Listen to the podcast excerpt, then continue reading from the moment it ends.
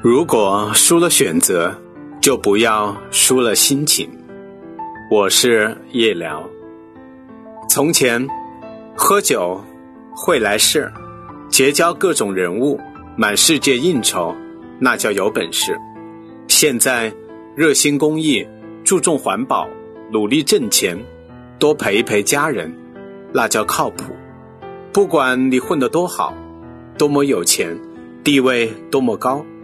做和你年龄匹配的事，这就叫责任。时间渐渐地磨去了少年轻狂，也慢慢地沉淀了冷暖自知。我们努力拼搏，不是为了要感动谁，不是要证明什么，也不是要做给哪个人看，而是要让自己随时有能力跳出自己厌恶的圈子，并拥有。选择的权利，用自己喜欢的方式度过余生。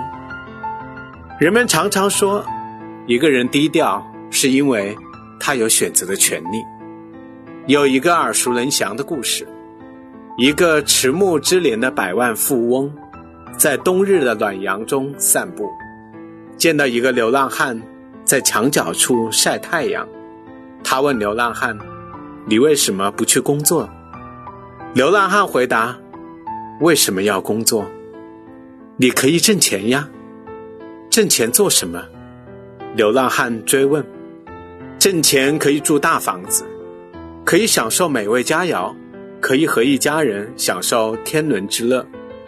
然后呢？”流浪汉似乎不屑：“当你老了，可以衣食无忧，像我一样每天散散步，晒晒太阳。”难道我现在没有在晒太阳吗？流浪汉反问道。这个故事似乎在告诉我们：幸福和是否努力、财富的多少没有关系。其实不然，富翁有选择什么时候晒太阳的权利，有选择晒太阳还是不晒太阳的权利。而流浪汉呢？晒太阳是因为他生活所迫。别无选择。假如那天正好下起了雨，那么他也只能淋雨。流浪汉的生活风餐露宿，无法逃避。随着年龄的增长，我们完成了学业，进入了社会，开始了工作，遇见了自己的意中人，组建自己的家庭，养育儿女。慢慢的，我们身上的角色越来越多。我们是别人的儿女，工作上的负责人，丈夫或是妻子，是孩子的爸爸或是妈妈。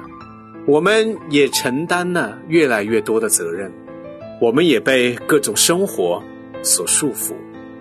我们不得不做一些原本并不愿意做的事情，也会渐渐发现，曾经厌恶这世界上的虚伪，也可能慢慢的。成了自己的面具。我们知道，很多时候无法选择。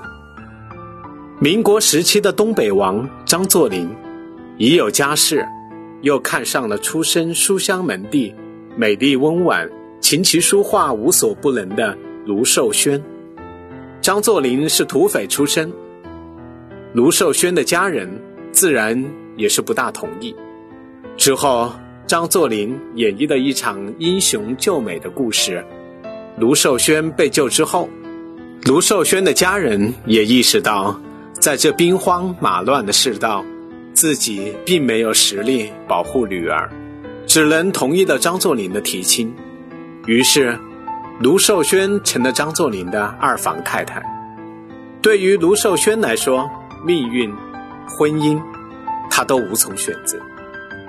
嫁给张作霖后，她对于自己的遭遇无悲无喜，得宠不骄傲，失宠也不哀怨。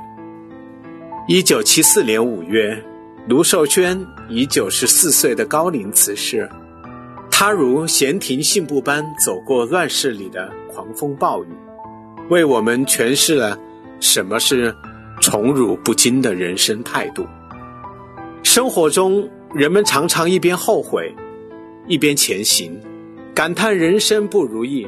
但是，那些错过的命运、遗憾的往事，并不是都能够被选择，或者说，当时的见识不足以让你做出最好的选择。即使再回到从前，那又怎么样？你能确定你的选择一定会成就更成功的自己吗？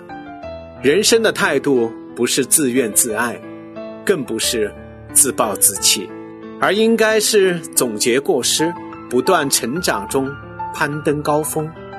很多时候，我们要认识到，既然已经输了选择，何必再输了心情？如果别无选择，不妨快乐的、认真的直面事实，慎重对待往后人生路上的每一次选择。